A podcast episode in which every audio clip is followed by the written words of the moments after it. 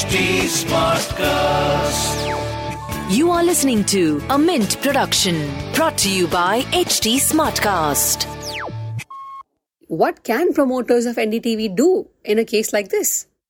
Well, the loan needs to be repaid according to the terms laid down in the share pledge agreements.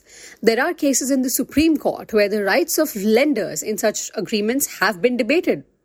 The Supreme Court in May 2022 had ruled that a debt is not discharged till there has been an actual sale of the pledged items. For NDTV, the only option left is to buy out the 26% during the open offer at a price better than what the Adani Group is offering, or well, to find another buyer to make a competing offer.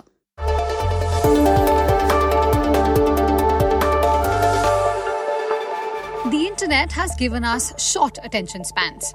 We prefer to like and share content instead of reading it and sometimes even watching it.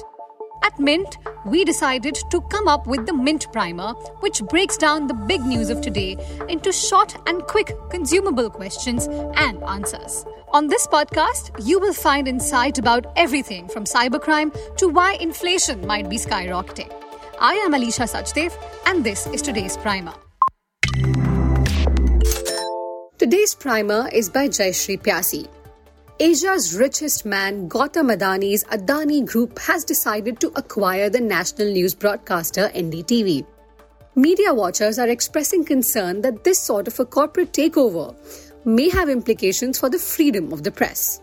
But that's only one aspect of this discussion. In this primer, we discuss exactly how this transition leading to an indirect takeover came to be.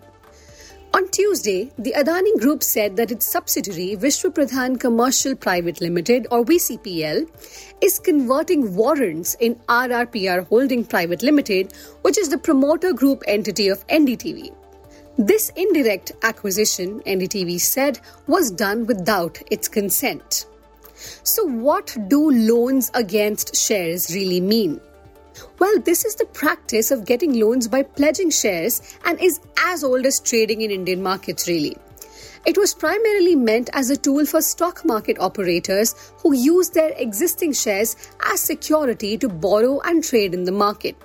But with time, it has become the go to product for promoters of companies who pledge their own shares to raise funds. This is often termed as selling the family silver. For banks too, this is the best form of guarantee as shares can be valued and sold easily in the open market or to third party buyers in case of a default by the borrowing company. So, do shareholders actually get to know about this?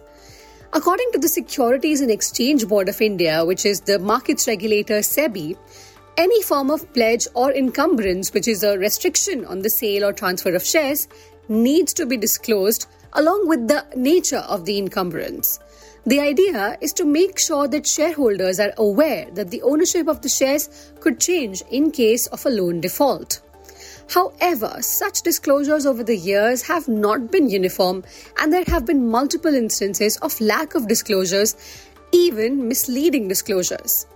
SEBI on the 27th of June in 2019 tightened these disclosure standards on share pledges to ensure that all direct and indirect encumbrances are actually disclosed.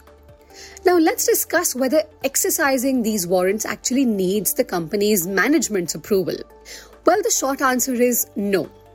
Pledge agreements come with the right to sell shares, convert warrants into equity, and take ownership of shares if loans remain unpaid.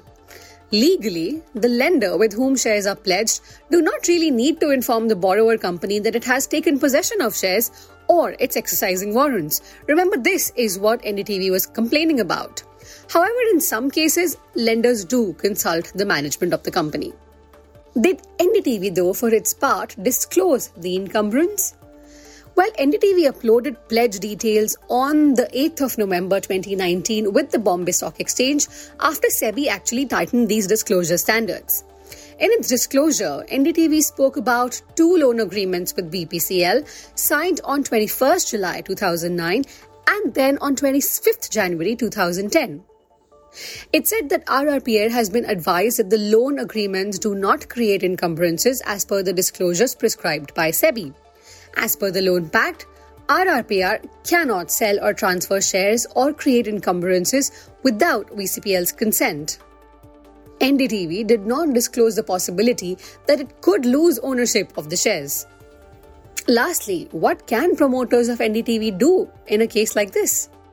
Well, the loan needs to be repaid according to the terms laid down in the share pledge agreements. There are cases in the Supreme Court where the rights of lenders in such agreements have been debated. The Supreme Court in May 2022 had ruled that a debt is not discharged till there has been an actual sale of the pledged items. For NDTV, the only option left is to buy out the 26% during the open offer at a price better than what the Adani Group is offering, or well, to find another buyer to make a competing offer. And that was a quick glimpse at today's front page. See you again tomorrow. This was a Mint production brought to you by HT Smartcast. HT Smartcast.